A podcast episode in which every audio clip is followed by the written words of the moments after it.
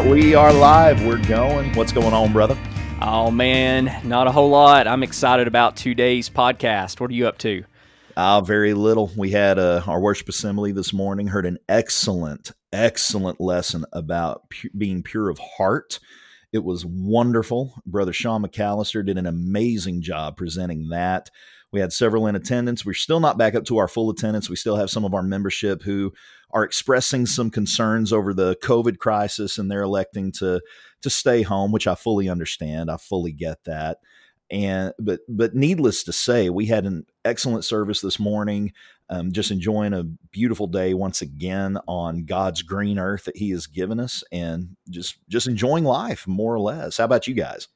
Man, I hear it. I hear you. We are we're doing great. We're doing wonderful. We have just been enjoying the weather. You know, we like talking about the weather on this podcast to get us started. Yes, it's always talk about the weather. It's raining, it's storming, it's sunny, it's cool, it's, hot. V- very in depth, very in depth. But yeah, man, we uh, things have been going great. Our our business is starting to pick up a little bit now that things are are opening back up. So that's good on just our our personal front there. We're excited about that awesome. Well, it's it's interesting to me, and I, you know, we talked about some people being concerned about COVID, and one of the things that's so so wild is all of the conflicting information that you're getting about masks.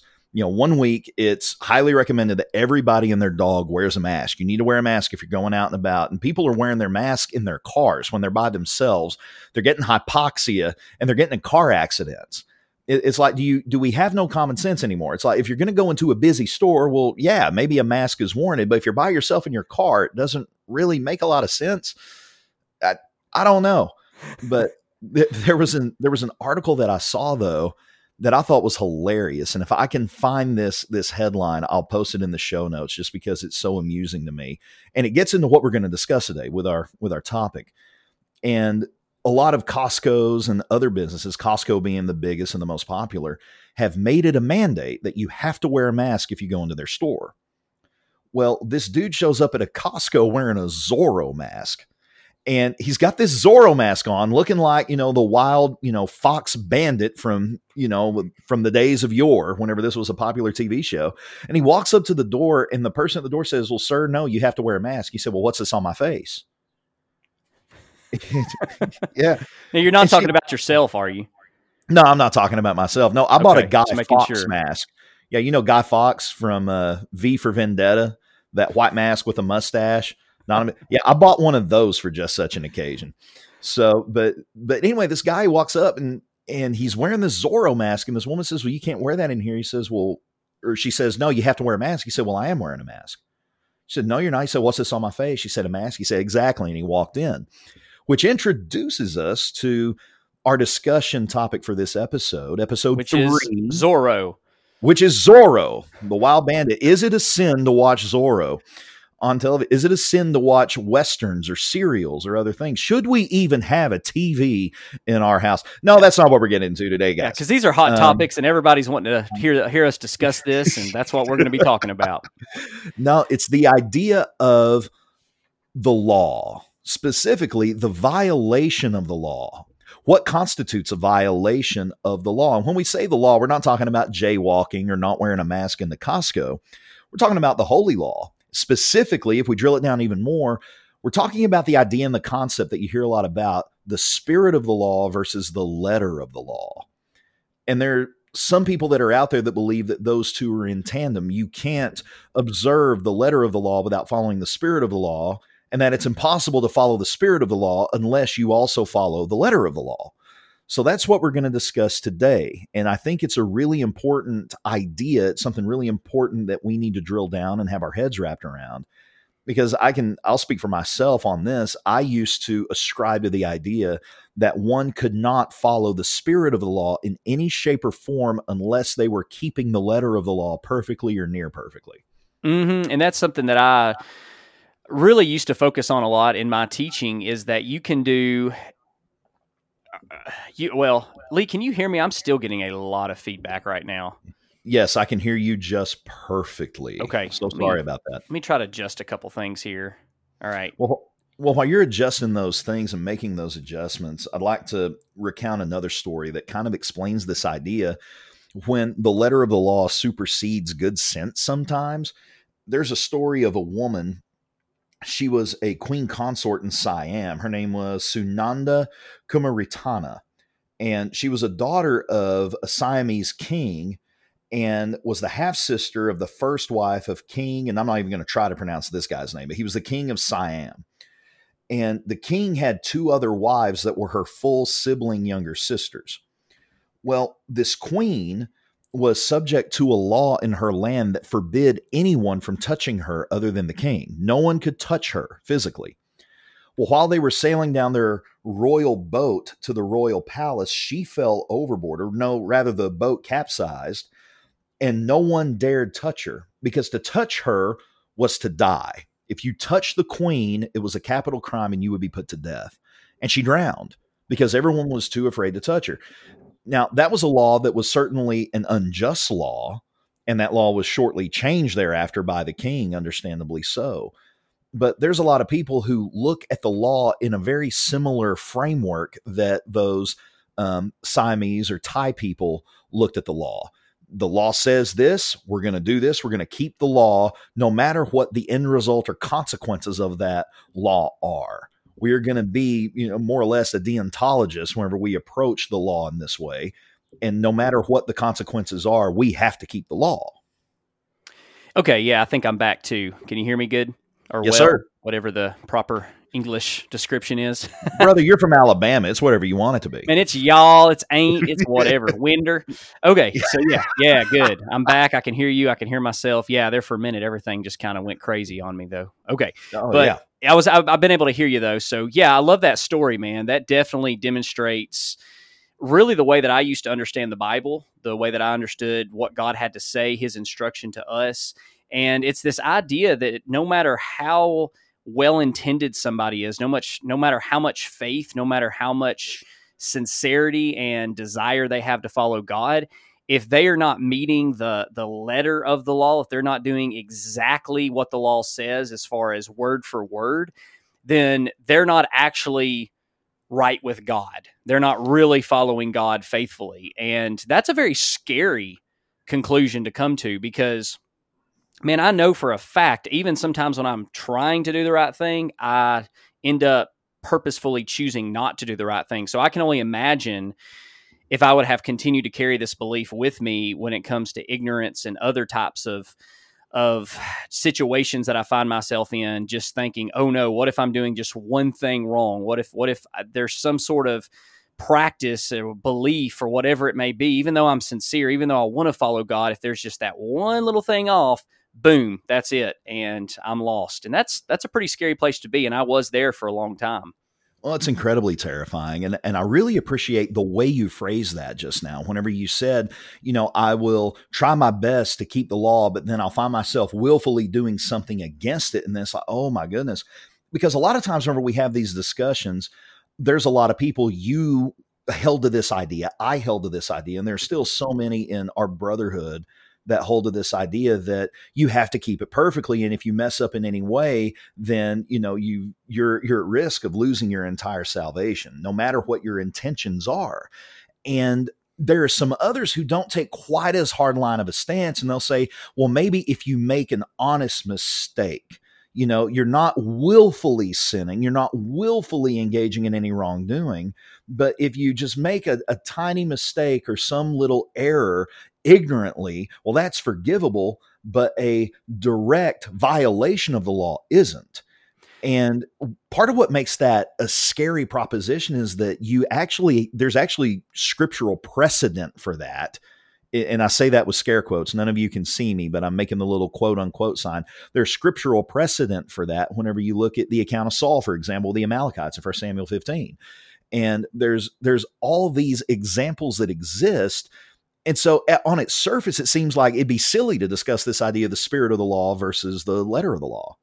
Well, and one thing that Lee and I were talking about before this started is we want to go ahead and define what we mean by letter of the law and spirit of the law so that everyone knows exactly what we're talking about, sometimes this idea can can be misconstrued. It can be misinterpreted as meaning that it, it doesn't really matter if you follow God's word as long as you just have the right intent, and that's not at all what we're talking about. We're not saying throw out the Bible. It doesn't really matter. Throw out what Jesus said. Yeah, all that stuff Jesus said, just throw it out. Just just make sure that that you have love in your heart and make sure that you just have the best of intentions and everything's going to be okay.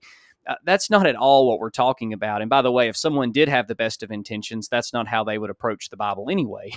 so exactly. Yes. So what we're talking about is the uh, when we talk about the Spirit, we're not talking about the personally now I, I, know lee you and i have talked about this a little bit but personally i don't I, I like that phraseology but i do not believe that i I, that that's what Paul's talking about in Second Corinthians per se, when he actually uses the this exact phraseology talking about the letter of the law versus the spirit of the law.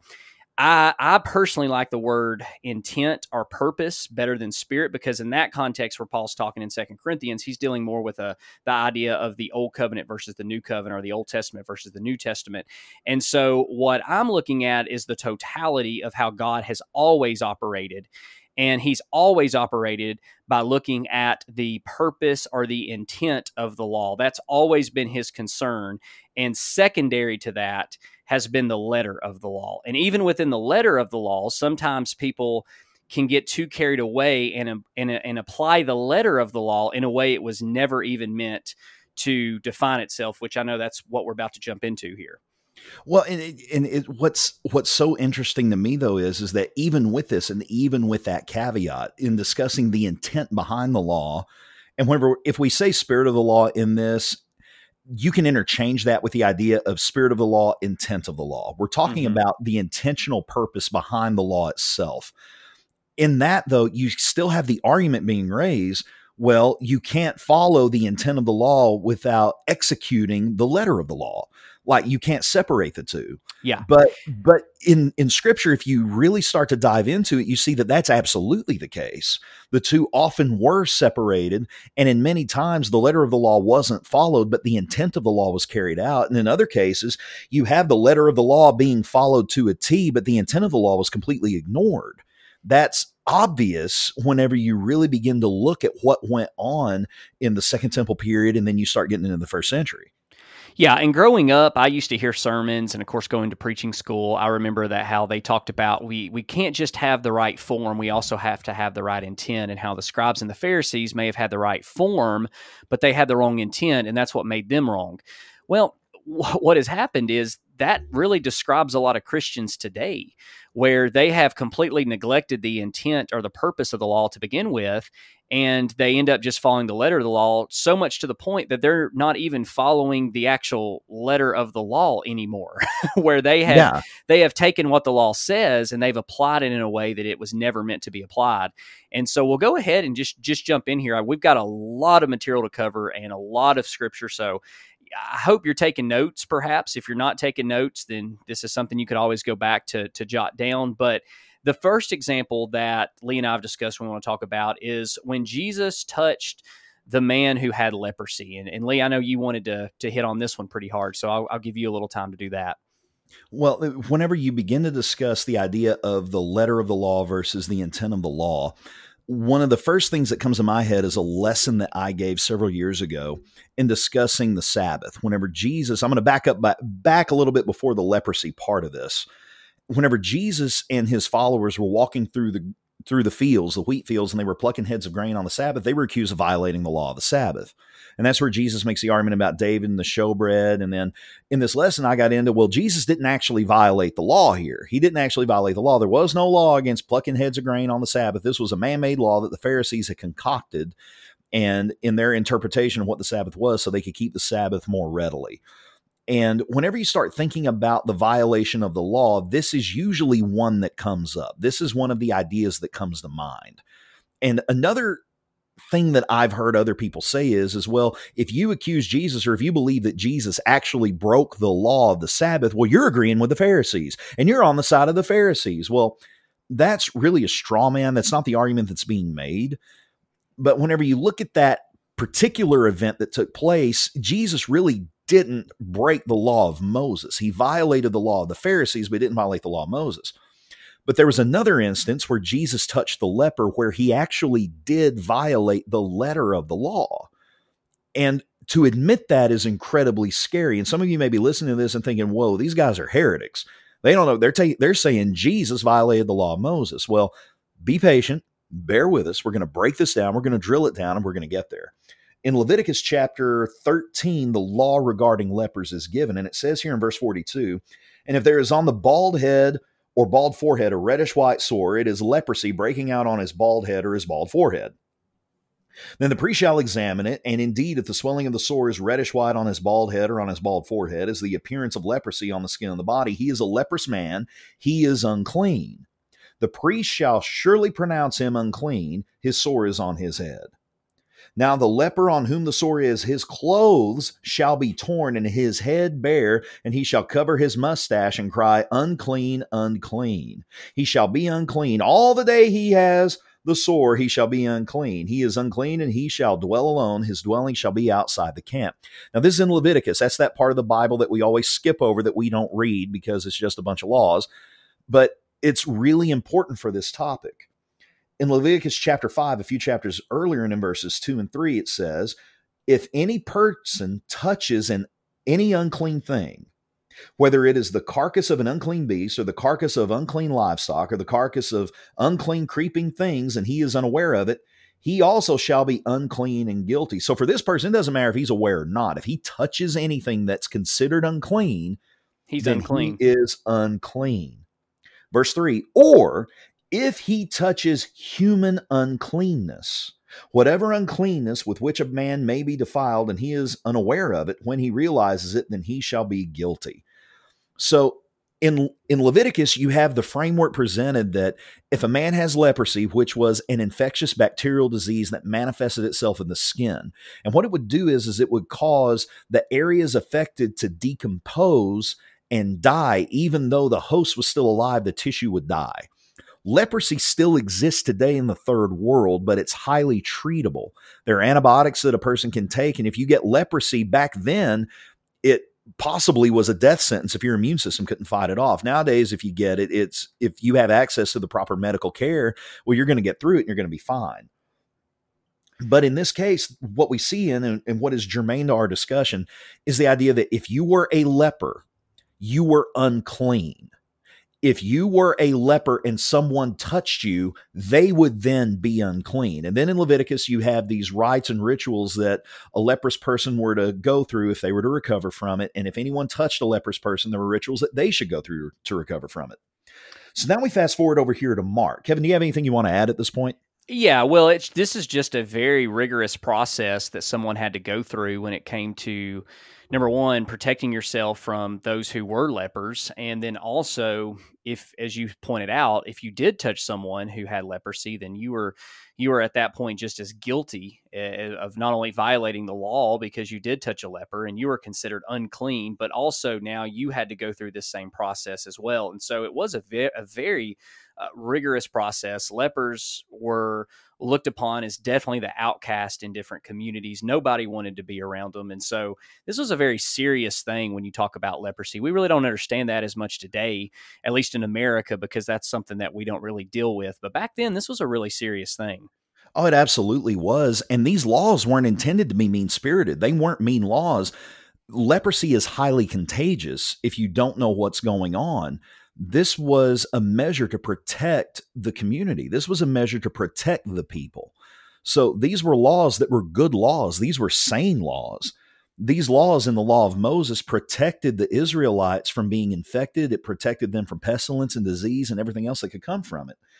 Well, now if we fast forward to the book of Mark, we see in Mark's account in Mark chapter 1 and verse 40 that a leper comes to Jesus. And he asks him, he implores him, kneels down to him, and says to him, If you are willing, you can make me clean. And this story is such a powerful story because it demonstrates the love that Jesus had when he was on this earth and the love that he still has for us now. It demonstrates the love that God has for his people. Yeah, and, Oh, sorry. Go ahead. Well, I was just going to say what's interesting about this too is this man approaches Jesus and he wants obviously to be cleansed of his leprosy, which shows his trust and his faith that Jesus is able to do that. But also, just a point that can be lost on many at times is that Jesus did not have to touch anybody in order to heal them.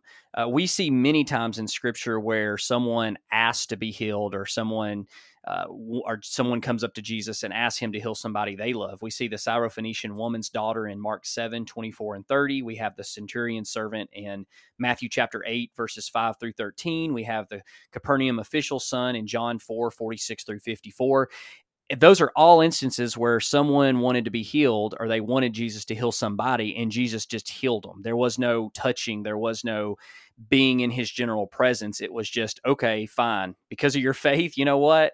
I'm going to heal. I'm going to heal them, and because of my compassion and because of my love, I'm going to heal them. So it's very important to note Jesus does not have to heal, touch somebody in order to heal them, and that's going to make what happens next all the more powerful, because Jesus in verse 41 is moved with compassion.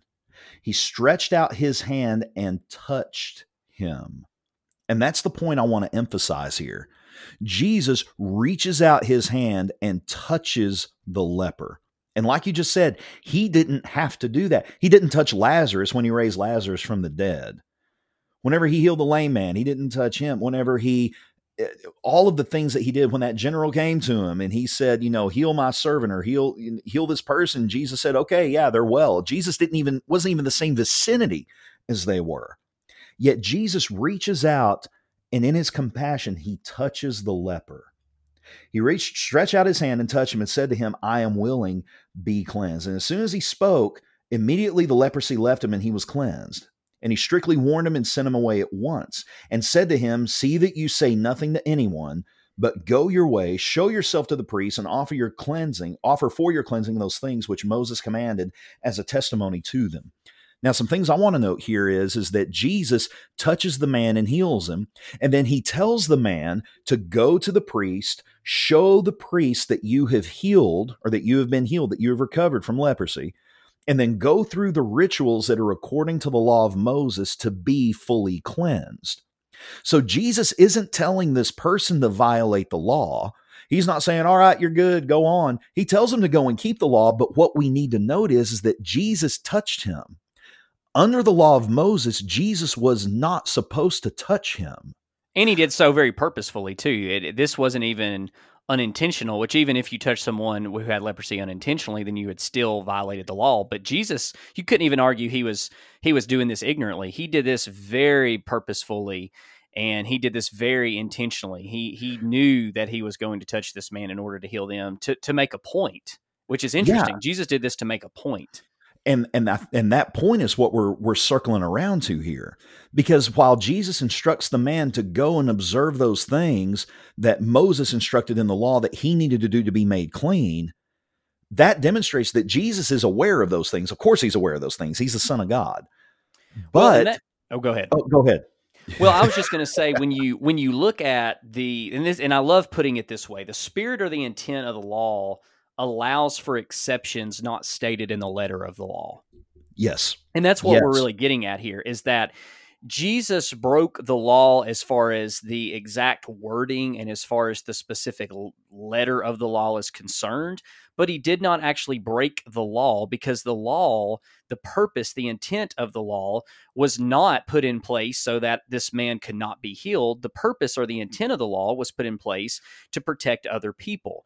And so Jesus, while technically violating the letter of the law, was not actually violating the intent or the purpose of the law. And I, I really like to put it this way too: is that when you come to the Bible, the way that you approach the Bible is greatly is, is going to greatly dictate how you end up applying it. And so when we come to the Bible as some sort of legislative document of absolute statements, then if we apply it that way, we're going to find ourselves being very hypocritical. We're going to find ourselves being very inconsistent, and we're going to find ourselves looking at the Bible in a very contradictory way because just for a minute, Lee, I want to I want to give you just a few statements that Jesus makes that a lot of people have taken as legislative is, is really just le- legislative rule as absolutes, but that actually are not. So let me just give you a few of these. You have Jesus saying, "Do not call anyone a fool," in Matthew five twenty two, but yet in Matthew twenty three seventeen, Jesus calls the scribes and Pharisees fools. You have yeah. Jesus saying, "Do not take an oath" in Matthew five thirty four through thirty seven. Yet you have Jesus himself taking an oath in Matthew twenty six sixty three through sixty four you have Jesus saying that if anyone wants to slap you on one cheek, turn to them the other. And in other words, if you know somebody wants to abuse them, just go ahead and let them do it. But then we see Jesus doing the exact opposite by protecting himself from harm in passages such as John 7 1. And also, if Jesus said that if someone wants to sue you, go ahead and give them more, go ahead and give them your your your cloak, go ahead and give them an extra tunic. In other words, Jesus, it seems to be teaching do not seek justice. But yet jesus taught there is nothing wrong with seeking legal justice when he taught on the parable of the persistent widow in luke 18 1 through 8 and finally jesus said do not pray in public pray in your room in matthew 6 6 yet jesus prayed in public at least we know on two occasions when it came to the feeding of the five and four thousand in john 6 11 and mark 8 6 so here's the point that I like to make with this is that when you look at what Jesus said, everybody says, oh, when Jesus taught the Sermon on the Mount, he was teaching this higher moral standard and you have to live up to this. Well, Jesus basically right there just broke five of, of, of his commands, if you will, that he said that he gave his followers to obey. Well, actually, he didn't break them. He didn't break the intent or the purpose of them. We have to understand that the spirit or the intent of the law allows for exceptions and qualifiers that are not actually stated sometimes in the letter of the law. And so I always say either Jesus violated his own laws or he is teaching us how to interpret and imply his and apply his commands. And this is the Christocentric ideology or theology. It's the idea of understanding that Jesus is telling us and demonstrating how to actually interpret and imply the instructions that he gives. Well, he's our ultimate example. And whenever you drill down the name Christian, it means to be Christ like, to be like Jesus. And so often, whenever we approach the scriptures from a legalistic framework in which we elevate the letter of the law above the intent of the law, or we say that the intent of the heart doesn't matter only if you do X, Y, Z, then we're really not being Christ like at all. Because, like you said, Jesus is the example for how this applies and how this works. And it, and you know, whenever you were talking about this idea of what Jesus was saying, it reminds me of when he was talking to the Pharisees who says, you know, if any of you have a have a donkey or an ox or livestock, I can't remember what the animal was, that falls into a pit on the Sabbath, are none of you going to go and dig your animal out of the pit? And his point is, is that sometimes there's a greater moral calling or a higher calling than that of the strict letter of the law. Yeah, and, and what's interesting is they themselves understood that. They themselves knew that even when a letter of the law was given, there were unwritten there were unwritten exceptions. And yeah, Luke 13, 15 there talks about untying your animals to make sure that they have water to drink. And Luke 14, 5, Jesus said, Wouldn't you save your animal or your servants or your family if they fell into a ditch or a well? Jesus is making that point because he knew it would resonate with them. He knew that even they, these men who said that you have to follow the letter of the law to the exact iota, would even understand that compassion calls for exceptions and that we don't need to just look at the letter we also need to look at the intent because the intent oftentimes help uh, helps us to understand what the letter of the law actually means and, and i was going to make a point here that i i found this very interestingly and i don't even know if we've ever discussed this or not but I found this extremely just fascinating in my in my studies. Actually, somebody brought this to my attention one day. But let's go back. You had talked about this earlier the story of David and the showbread and how the disciples of Jesus were hungry and they began to pluck and they were eating the grains of uh, the heads of grain on the Sabbath. And then the Pharisees had interpreted the law to mean that they couldn't do any work on the Sabbath. Well, technically, if you look at what the Sabbath law says, it says do not do any work on the Sabbath, period. That's the letter of the law. And so they had interpreted that to mean you literally could not do any work on the Sabbath. And so, once again, this shows us that by the letter of the law definition, you could make that argument because keep in mind in Numbers 15 32 through 36, you know, a man was killed, he was stoned for picking up for playing sticks. Pick up sticks. Yeah. And, and we want to try to give context that just isn't there. We try to say, well, we, we don't really know why he was picking up sticks. And I agree, we don't. But the point is, is that if I was a Jew thousands of years later and I had a Bible verse that says "Do no work on the Sabbath," and another another Bible verse that says this man picked up sticks and he and he was was stoned, then I would have all the right in the world to accuse someone of violating the Sabbath if they're actually going through and they are eating the heads of grain on the Sabbath. I would certainly have a right to argue that from the law uh, or the letter of the law. And of course, mm. Jesus' point is, well, let me let me give you a few illustrations. And I love the illustrations Jesus gives because first of all, he talks about David and he goes all the way back to the Old Testament because you know they love David. Of course, anything David did, they're going to listen to. And wait, wait, wait a minute, you're talking about David here. So he alludes to the example of David in the showbread. And what what Jesus said is that nobody could eat the showbread except for the priest because that's what the law stated. The Levitical law taught that only the priest could eat the showbread. But even though not stated in the letter of the law, the purpose of the law allowed David and his men to eat the showbread without sinning. And Jesus even goes on to give another illustration about how the priests they work on the Sabbath. Technically, they're, they're if you want to go by the letter of the law, technically they're profaning the Sabbath. Jesus says, but yet they're found guiltless. But here, here's what I think is interesting. Not necessarily all that, which all that's interesting too. But notice that the rule is given in the law that only the priest could eat the showbread, right? But then Jesus gives this unstated exception. Even though it's not written in the law, he gives this unstated exception and say, well, David, even though he didn't have a book, chapter, and verse as his exception clause to be able to do this, compassion and the intent of the law is what provided the exception that the letter of the law did not. Now, furthermore, though, there are even further exceptions not stated by Jesus, even in this context. Because if a priest bought a servant or had servants born in his house, the law in Leviticus 22 10 and 11 says that they could also eat the showbread. So here's what you have. First, you have the letter of the law that says nobody can eat the showbread except the priest. Okay, that's it. There's one exception. That the exception is only the priest. That's what that's that's really what Jesus gives here. Then you have the written exception of the law that says the servants of the priest could eat the showbread. But then you also have Jesus giving an unwritten exception while not even alluding to the written exception. So all That's this demon- wild. Yeah. So so you know, I hear people, which we're going to get into marriage, divorce, and remarriage sometime in the future. But here's what's interesting: people want to take an exception and say, "Well, Jesus said except. This is the only exception."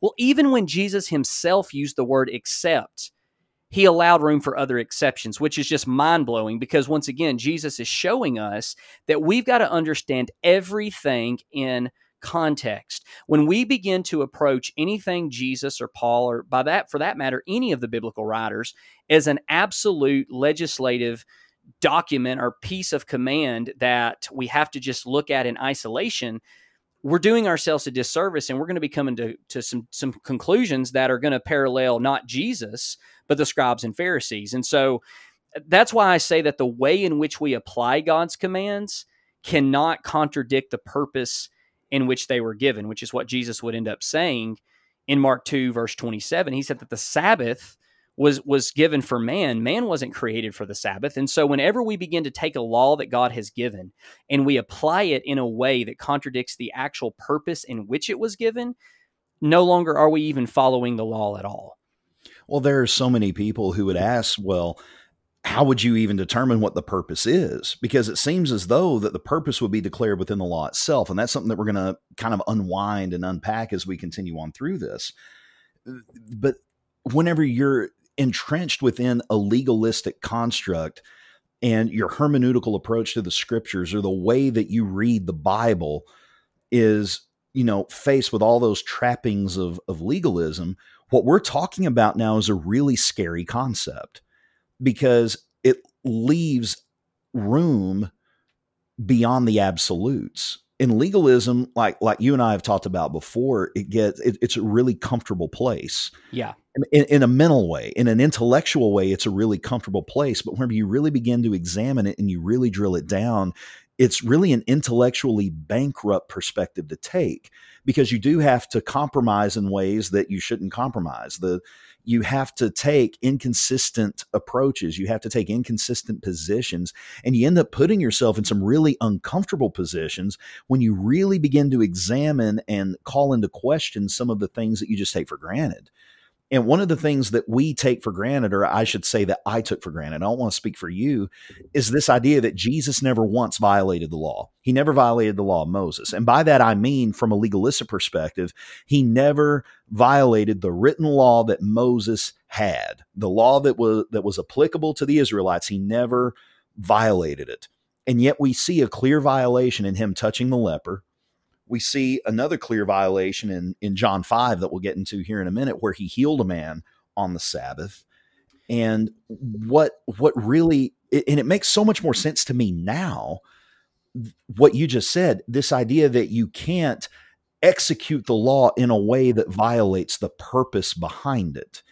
And we have no higher ethic than that of love for God with all our heart, soul, mind, and strength, and love for neighbor as ourselves. Jesus himself said that those are the highest ethics that a Christian can approach.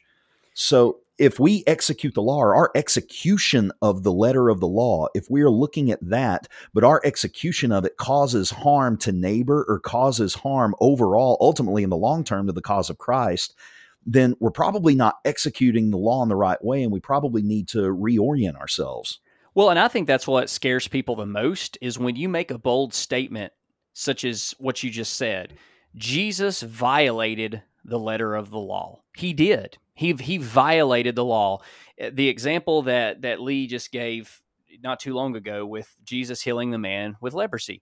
That was a direct violation of the letter of the law. And we'll now get into one that actually, if, if you don't like that example, or if you still want to say that maybe that's still still a little too obscured of an example, uh, or this, people say, "Oh no, no, he didn't do it. He didn't do it." You're just not understanding it correctly, brother. You just don't understand it correctly. You see, he didn't violate. Oh, well, okay then. Let let's move on and let's go to the next example. Which is which is actually interesting to me. Before we go to the next example, those who will argue that he did not violate the law will then go on to proceed to give you all sorts of exceptions that are not written in the law as to why they believe he did not violate the law. so either either way someone wants to go with it, they actually find themselves redefining the way that they're approaching scripture, which is wonderful because the way that the scribes and Pharisees have uh, shown us not to approach Scripture has unfortunately been the way that I know I have approached it, and you've approached it in the past, and many other Christians have approached it in the past, especially in the churches of Christ. And so I think it's a wonderful thing that we, even we acknowledge no, no, no, there has to be more there. Yeah, I know that's what it says, Kevin, but that G- Jesus couldn't have actually violated it because of this, this, this, this.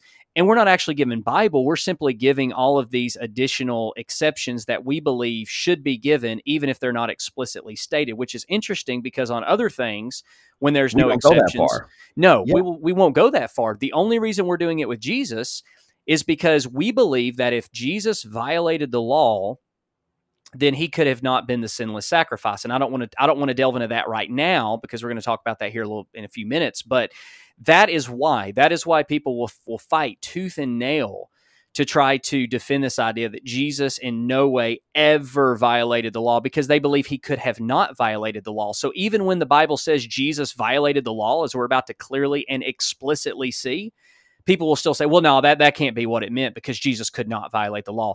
And that shows if we have this this presupposition that we bring to the table, we will rewrite the Bible to make it say anything and everything we want instead of changing our presupposition. So let's let's get into yeah. this because people are probably thinking, well, what example are you talking about? So the the example is when Jesus expli- it's actually explicitly stated that he violated the law. But before we get there, I do want to read the laws about the Sabbath, if that's okay, real quickly. Yeah, go ahead. Get after it, brother. Okay, so the letter of the law, we just need to be reminded here. The letter of the law, all it says is do not work on the Sabbath. That's all it says. That's all it says. And we see Exodus 20, verse 10.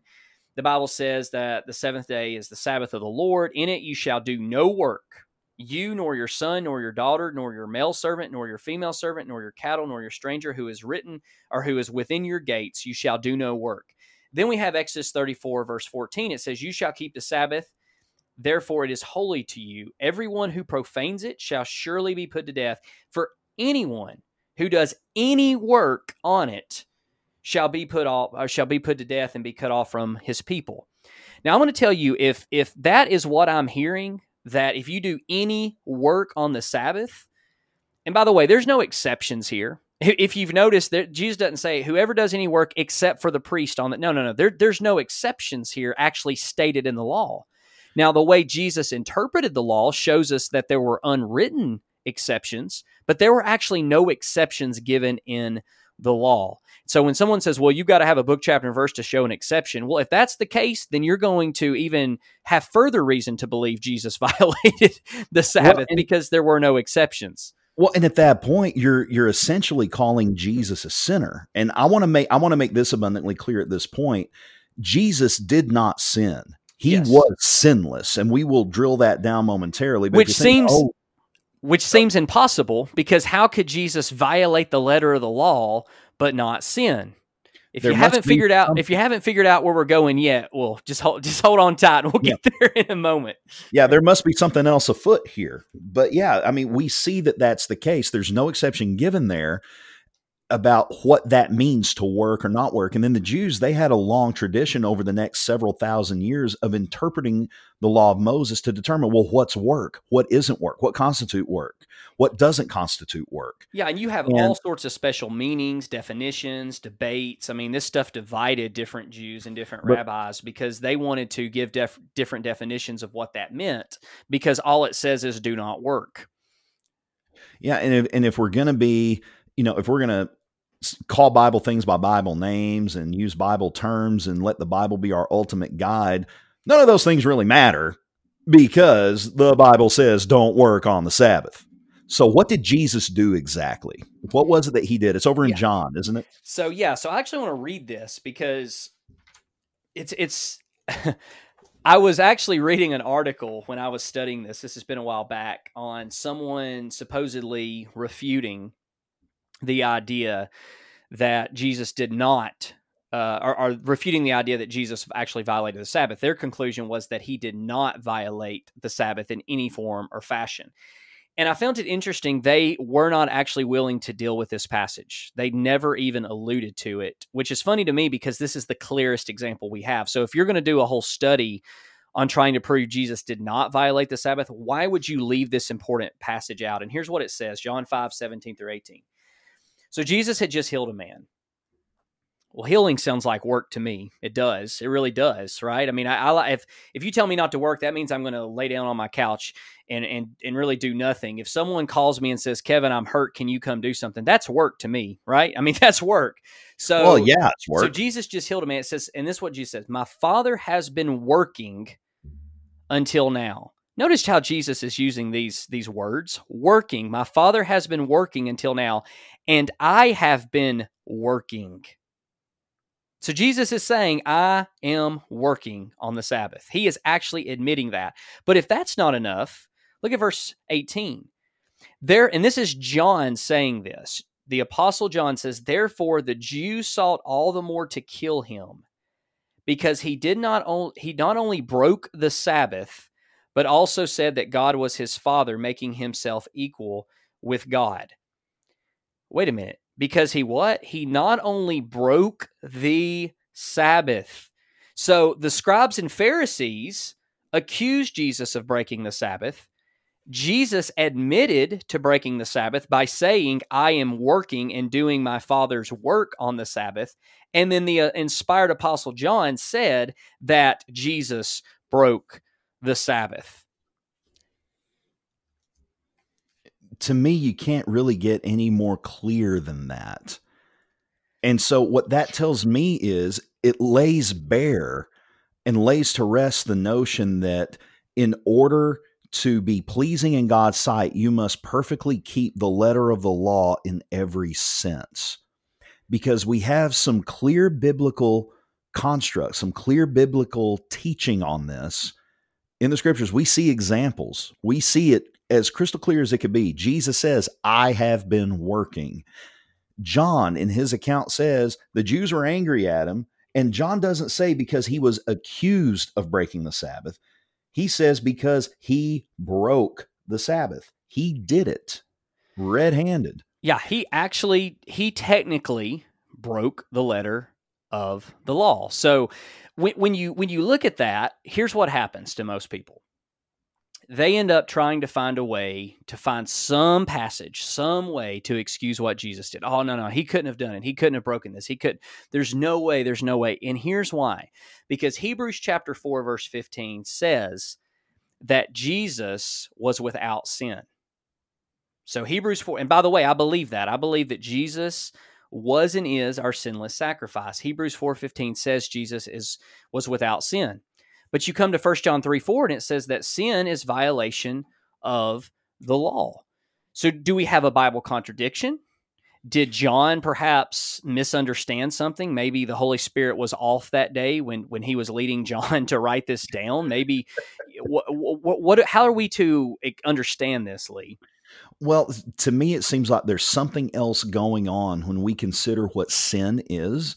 And I think we need to know what sin is. I mean, the Bible clearly teaches that God hates sin, but so often we view that to mean that God hates overt violation of the letter of the law.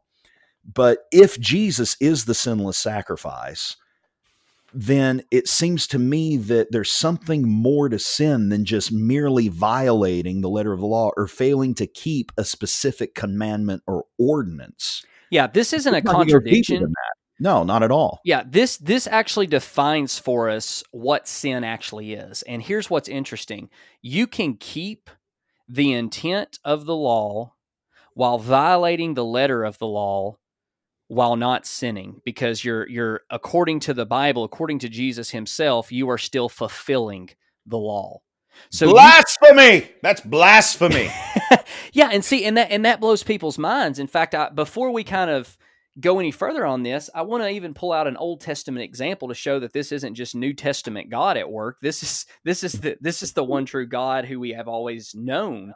I was hoping you'd go there. Yeah, in Second Chronicles 30, I have yet to hear a, a Church of Christ preacher who holds a legalistic approach to Scripture. And once again, I'm not saying that to be ugly or judgmental, but th- those who it's an interesting thing to note. Yeah, th- those who who hold to the idea that you have to keep the letter of the law perfectly, and they won't even say perfectly; they'll just say that you have to keep the letter of the law they will allude to passages such as Leviticus 10 with Nadab and Abihu. They'll go to uh, second, um, second Samuel 6 with Uzzah. They'll go to all these different passages.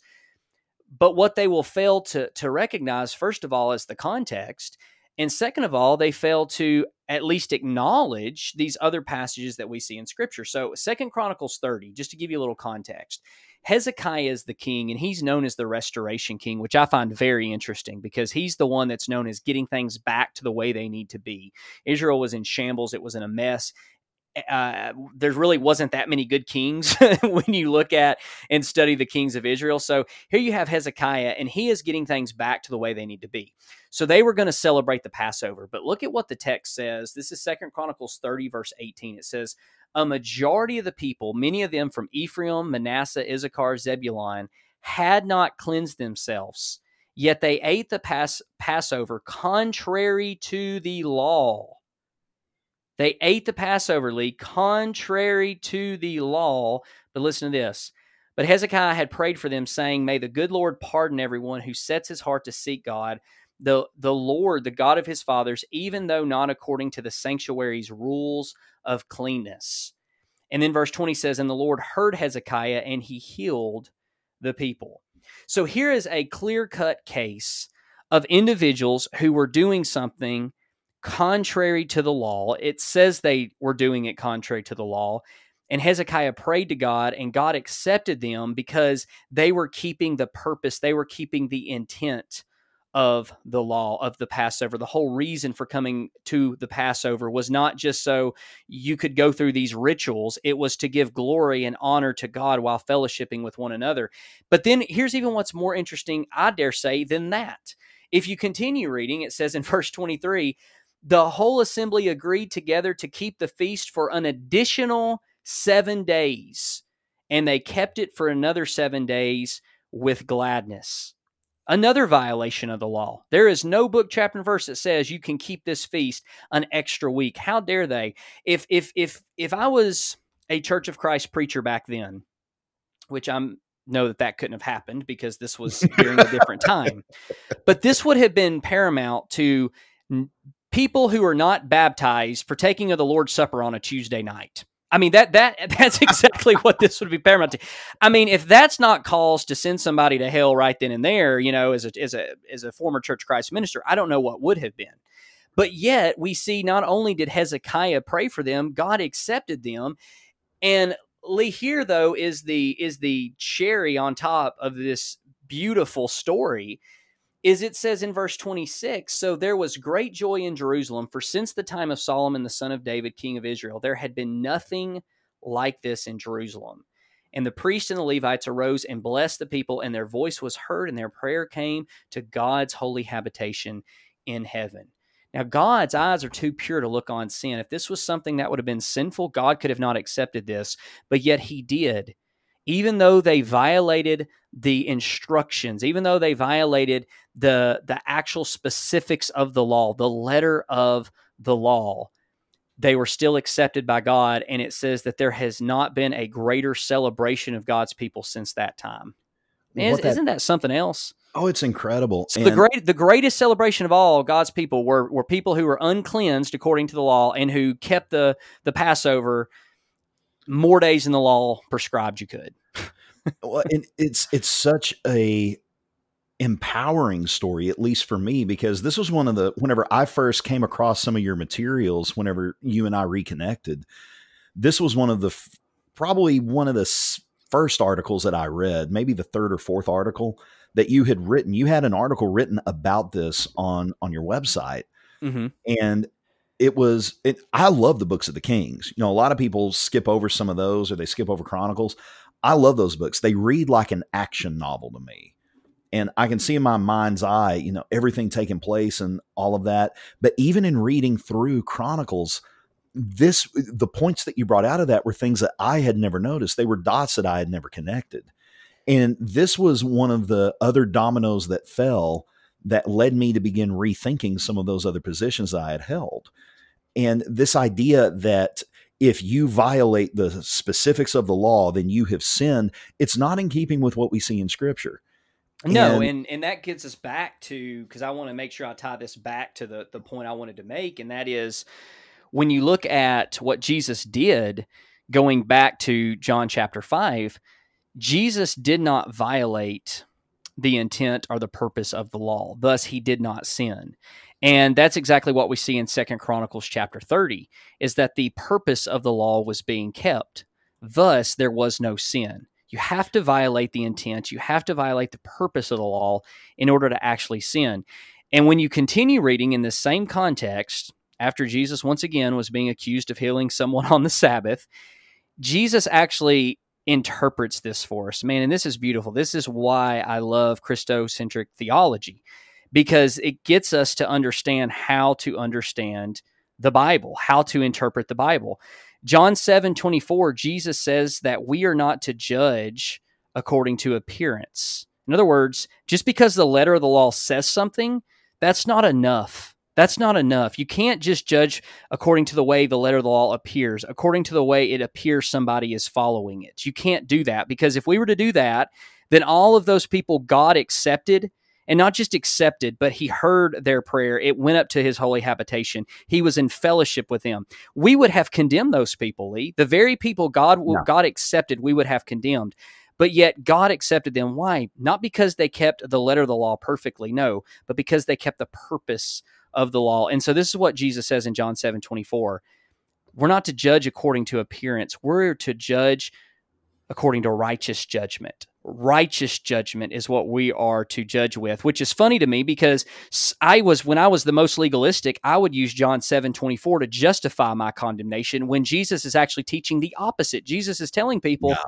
if you want to judge you can you, you the, the only judgment you can use is righteous judgment you judge someone according to the purpose and intent of the law not according to the appearance of the law sure the law says do not work on the sabbath that's true That's true. But you've got to look deeper than that according to Jesus Christ. Well, and a lot of times we will judge the intent that a person has rather than the intent of the law.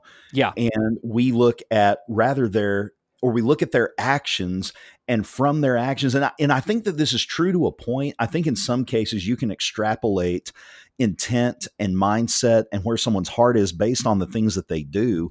I think that that's true. I mean, if someone's pointing a gun at you, they probably don't have your best intentions at heart. Yeah, I, I think that's pretty obvious. But there there are other times in which we will castigate one another and we will judge one another because we are reading into something that we shouldn't. We take a posture that we shouldn't. We think that we can read the intention of somebody and read their heart based on their actions in some ways. And, and we can't. We we act as though we are God, or we we put God's shoes on ourselves, and there's sh- shoes that are too big for us to ever fill. But we think that we can do that. And one of the examples that that I think really fits this idea really well is what's going on with COVID. You know, we mentioned a humorous story of a dude in a Zorro mask at the top of the podcast, but in our brotherhood and on the one cup side of things, there's a lot of friction going on right now with how the COVID crisis has been handled by some brethren. Yeah. There's there's mainly three different people or three different outlooks or perspectives on this. And perspective number one is is that the government has called in states where the government has called that we need to cease meeting for a period of time to prevent the spread of COVID, that what we need to do is is we need to suspend our worship services. And what we can do is is we can meet individuals can meet in individuals' homes. The other perspective is is that we can suspend services. We won't meet in individual homes because that constitutes a divided assembly, and we won't get into all that. We probably will later at some point in the podcast. We won't get into that now. Just follow along with me. And then the third perspective is is that we will continue to meet, or I guess there are four perspectives. The third is we will continue to meet because that is what Hebrews 10:25 says we ought to do. But if you feel as though you should stay home, if you are at risk or you're tending to someone who is at risk, then you stay home. And when you're ready to join together with us again, then do that. And then the fourth perspective is is we will continue to meet and you must meet with us. And if you don't, you're a weak Christian and you're violating the law. Well, I had a conversation with um, one of my brethren not too long ago, just a couple days ago, and we were talking about this situation that had that had come up, and they were talking about how they didn't agree with the idea of meeting in smaller groups in members' homes, and that they didn't agree with the suspension of services. And for my part, and where I am now, I think that continuing to meet, but if people want to stay home, then go ahead and stay home. I really feel like that's the best thing to do but I'm not going to castigate anyone that disagrees with me. And I had made the comment that if, you know, a congregation believes they should suspend their services because of this crisis and then come together on the other side of it whenever it's all said and done, I said, if they believe that, I said, I'm, I might not think that's the best approach, but I'm not going to condemn them for that. He said, well, I will, because that's wrong. That violates the law. And in doing that, they're just, you know, they're just, they're doing the wrong thing. And I said, well, now hold on a second. Hold on a second because to them, they may be doing it because of their love for their brother. And they don't want to cause their brother to get sick. They don't want to cause their brother to come to harm. And I can see that, you know, I can see that That's the issue. And he said, well, well, they may just be afraid of, you know, getting a fine, or they may just be afraid of getting sick. You know, that it's probably just because they're afraid of that. And I said, well, now hold on. Now you're, now you're judging their heart you're making a claim to know what's going on in their mind. You don't know what their intention is. If they say that the reason why they're doing this is because they're looking out for their brother, I'm going to take them at their word. And yeah, and, and a lot of this. Whenever, well, I was just going to say a lot of this exposes to the what I call small view of God, where we just believe God is more concerned with us showing up and sitting down in a chair pew for an hour and throwing back a little grape juice and and some some bread so we can say we did what God wants us to do which hopefully in future episodes we can even get into a lot of where our tradition comes from in Christendom as a whole in America yes. and, and, and how so much of this can actually be traced back to paganism in the way that we actually so many Christians don't want a relationship with God. I mean, there there have been many Christians I know of who teach that that's actually a sinful idea, and they teach a very distant a, a, distant view of God, where you just have to show up and do what he wants you to do and then and then it's just that and that's why so many people are are scared and they're upset because they really believe their salvation that, that is dependent upon them going sitting down paying homage giving their their sacrifice to their god so they can say they did it for that week. And it's really just exposes in my opinion a completely different view of god than what i have. Yeah. Well and to me it seems like we need to be careful about calling into question the motives and the intentions of our brethren. Mm-hmm. because because we have brethren in our one cup circle that have said that they are going to suspend their service. They're in the minority but they said they're going to suspend their services until this is over and they're doing it out of an abundance of caution and love for their brethren and then there are people who disagree with that approach who are saying, well, no, the real reason you're doing that is because you're afraid of getting sick. yeah, the you real don't trust God. is because you're afraid of getting fined. You're afraid of the government. You just don't trust God enough. And to me, that's that's the one of the most insulting things you can say because you are deigning to hold the power of God in your own mind. You're saying that you can see into their hearts. Jesus could, but we can't. And if someone says they're doing something for X, Y, or Z reason, the way I understand it is is that we need to take their word at it because that's what love does. Yeah, exactly. And and that's the that's the problem with a letter of the law approach where we don't take anything else into consideration. We just look at word for word what we see that the instruction is and like a robot we turn around and we do it we don't take anything else in consideration i mean i, I remember when i was a, a kid and mom and dad when I was when I was old enough to stay by myself for a few hours when they went out, they would tell me now, don't leave this house for any reason. And they would they would look at me, they'd make me say it, you know, say that back to us. You know, are you gonna leave it? No, I will not leave this house for any reason. Well, let's say all of a sudden a fire started. And I'd be like, well, mom and dad told me not to leave at this house for any reason. So I guess I'm just gonna sit here and burn. Because like that's what mom and dad clean that's what mom and dad would want me to do. Of course, that's not what my mom and dad would want me to do. Even as a child, I would have understood that if something like that would have happened, then there would have been exceptions, even if mom and dad would have not told me that.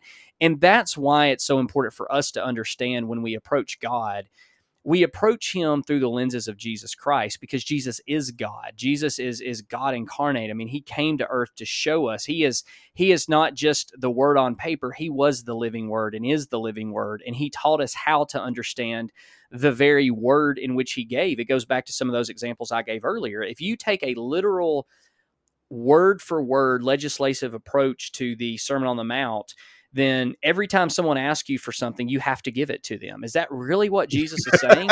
if if someone comes in and wants to rape your wife or your daughter, you just have to you just have to stand there and let it happen.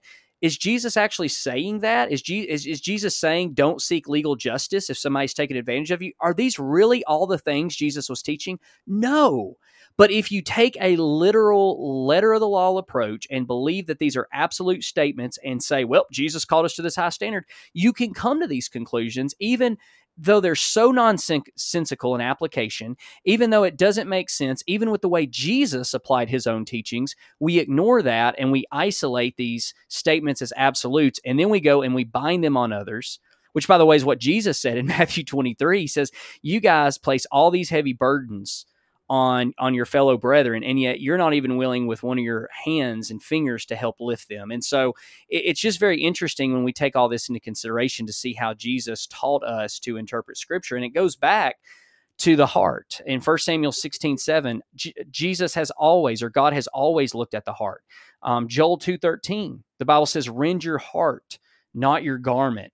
Psalm 40 verse 6 jesus said sacrifice and offering you're not delighted in but you've given me an open ear. Burnt offerings and sin offering you have not required, but my heart. Well, wait a minute. The law did require burnt offerings and sacrifices, right? It did do those things. But David realized that it wasn't about the form, it wasn't about the method, it was about what was behind it, which was the purpose and the intent. And God wants our heart. Same thing with Psalm 51, 16, and 17.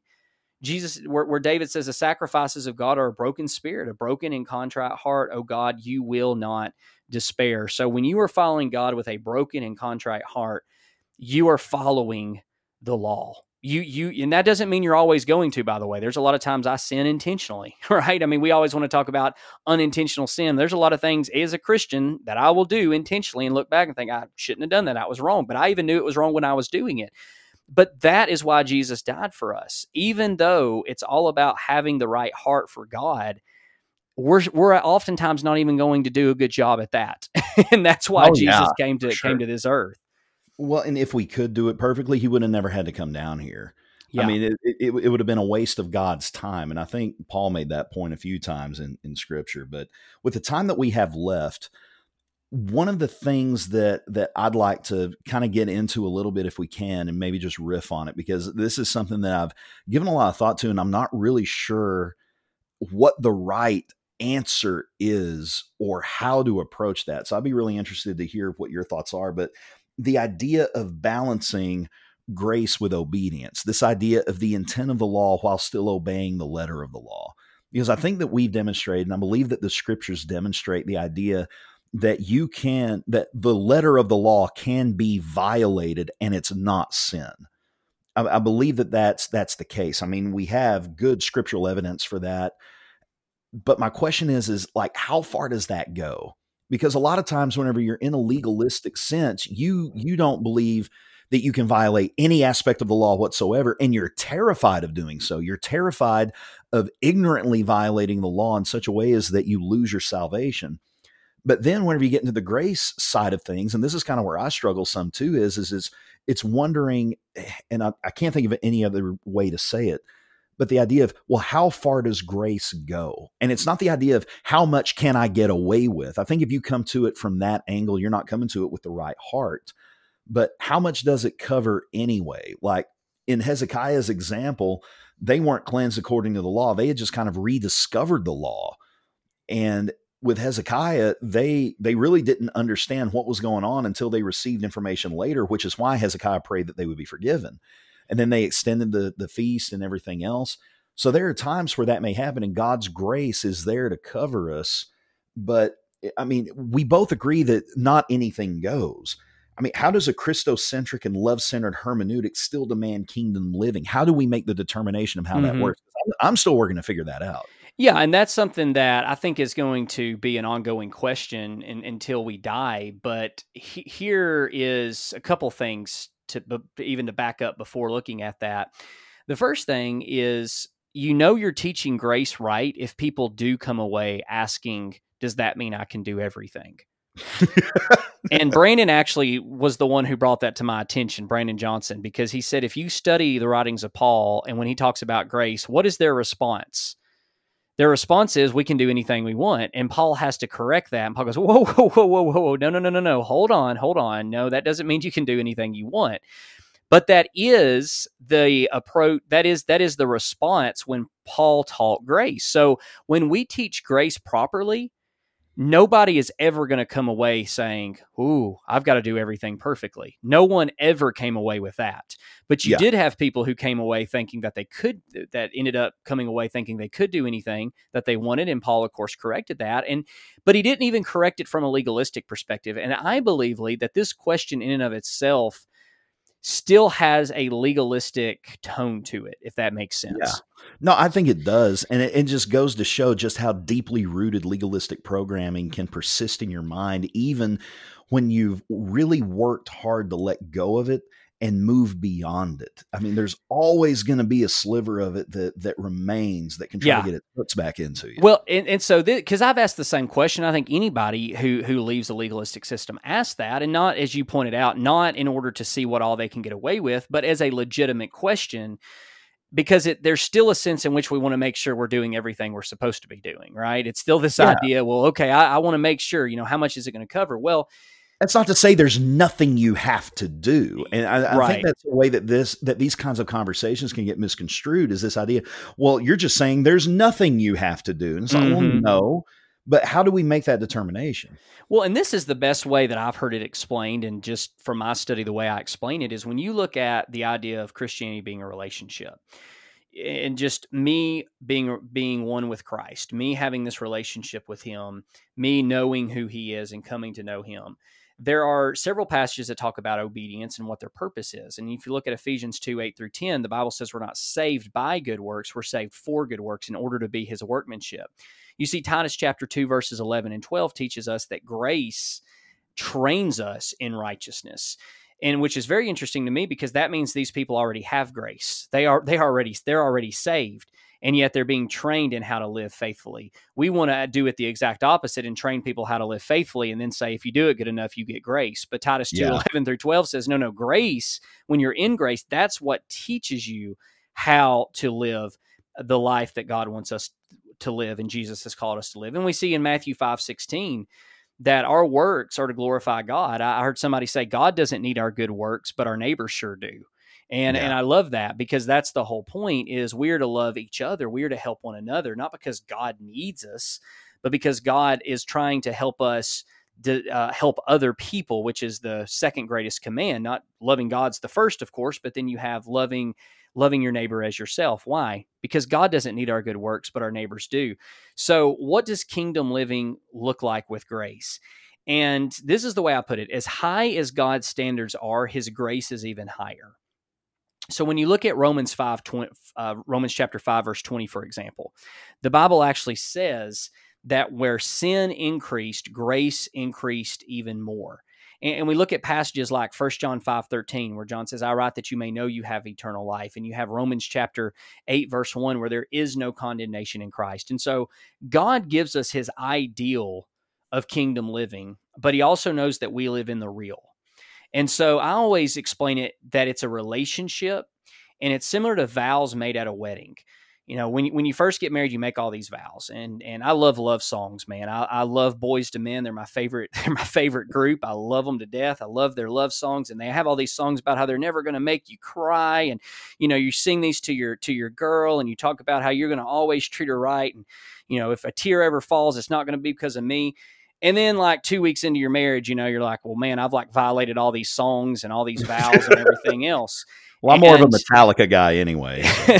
and you know, at a, at a wedding, you make all these vows. Well, I'm always going to treat you, you, you know, I'm always going to put you first. There's a Greek word for that. It's called baloney. I can guarantee you, I've not always put Bethany first, and she hasn't always put me first. I dare say that we we very rarely even do that. But that's the ideal. That's what we're committing to. We're committing to this ideal but we also realize that as humans, we're not always going to meet it. In fact, as Christians, we're never going to meet the actual perfected standard while we're here on earth. We're never going to do that because we're humans. And so I always say that this this changes things from a and I write about this in my book from a legalistic perspective where you're looking at it from a law versus a relationship. And in a relationship, there's boundaries. I've heard people say, well, that means you can, you just believe you can do everything you want. No, in, in, in a relationship, there's always boundaries, but the way those boundaries are viewed, it's viewed differently. I'm not, I'm not scared that if I do one thing wrong, Bethany's to leave me and that's it. I'm not afraid of that because I know she loves me and I love her. We have a relationship, but that also means that there are to be times that I mess up and she's to, she's to forgive me. And I know she's to forgive me. But when we completely abandon God, and this is, I know we're we're probably getting into almost a different topic at this point because we're already in this podcast pretty deep here as far as time's concerned. But the conclusion I've come up with, and I believe is biblical, is that you literally have to abandon your relationship with God. You have to abandon your relationship with Christ and say, no more. I don't want anything to do with you. This is it. And, you know, when you, we understand that from a relational perspective, right? I mean, if you're in a relationship, yeah. there's going to be times that you mess up, they mess up.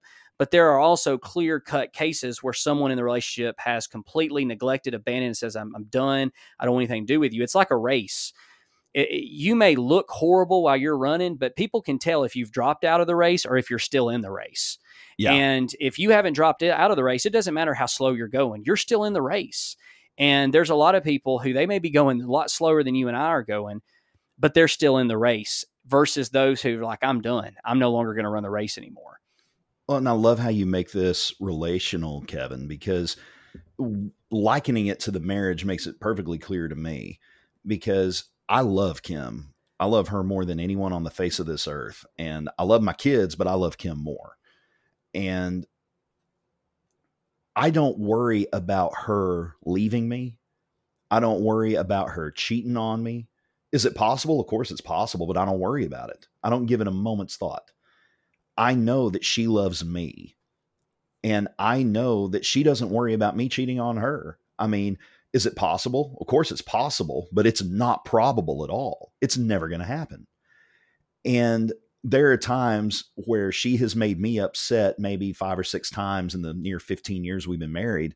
And I can't count the number of times I've probably made her upset, but she hasn't just left me. You know, she hasn't, you know, that didn't just torpedo the whole relationship. It's all just over. There's forgiveness there. Yeah. And I, I really like how you how you phrase that and how you put that together because it helps me make sense of it. Well, and, and, that's why I don't think it's issues. You know, we we yeah. especially as legalists, former legalists, we want to we want to categorize everything. Like, well, can it, can you do this? Can you do this? And some people may even go to Second Chronicles thirty and say, okay, well, Kevin paralleled that to baptism and and the Lord's Supper. So I guess that means God's grace will cover this and this, but but it won't cover this and this. No, no, no. That's not that's not what we're doing here. We're no. showing the principle that it's not about these individual issues. God's not, and that's what David said. David said, "You're not concerned with sacrifice." Well, yeah, actually, he was. That's like kind of the whole Old Testament system. But David knew that wasn't the point. David mm-hmm. understood at the end of the day, he God wanted a relationship with him. That's what he wanted. He says, I, I don't care if you tear your your garments and put you know ashes on your head, and and that's that's not what I'm after.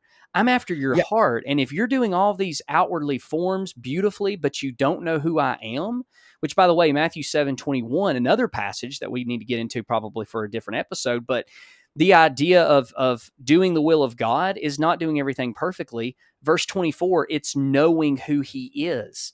That's what that's what the will of God is. The will of God is to know him. John chapter 17 verse 3. Jesus said that I come so that, that that you may know me. That's the will of God that we know who he is. And so people have taken Matthew 7 21 and turned it into another legalistic passage. We well, you can do a lot of things for God, but if you do one thing wrong, then Bible says you can't go to heaven. No, Jesus is saying you can do a million things in my name and you can do them correctly. But if you don't know who I am, if you don't have a relationship with me, it, it's all for nothing and that relational concept makes it real because we understand how to navigate that. Like if if kim for mother's day if i bought her a a m1 garand rifle from world war ii she's like well what's this? Why did you buy this for me? What is wrong with you?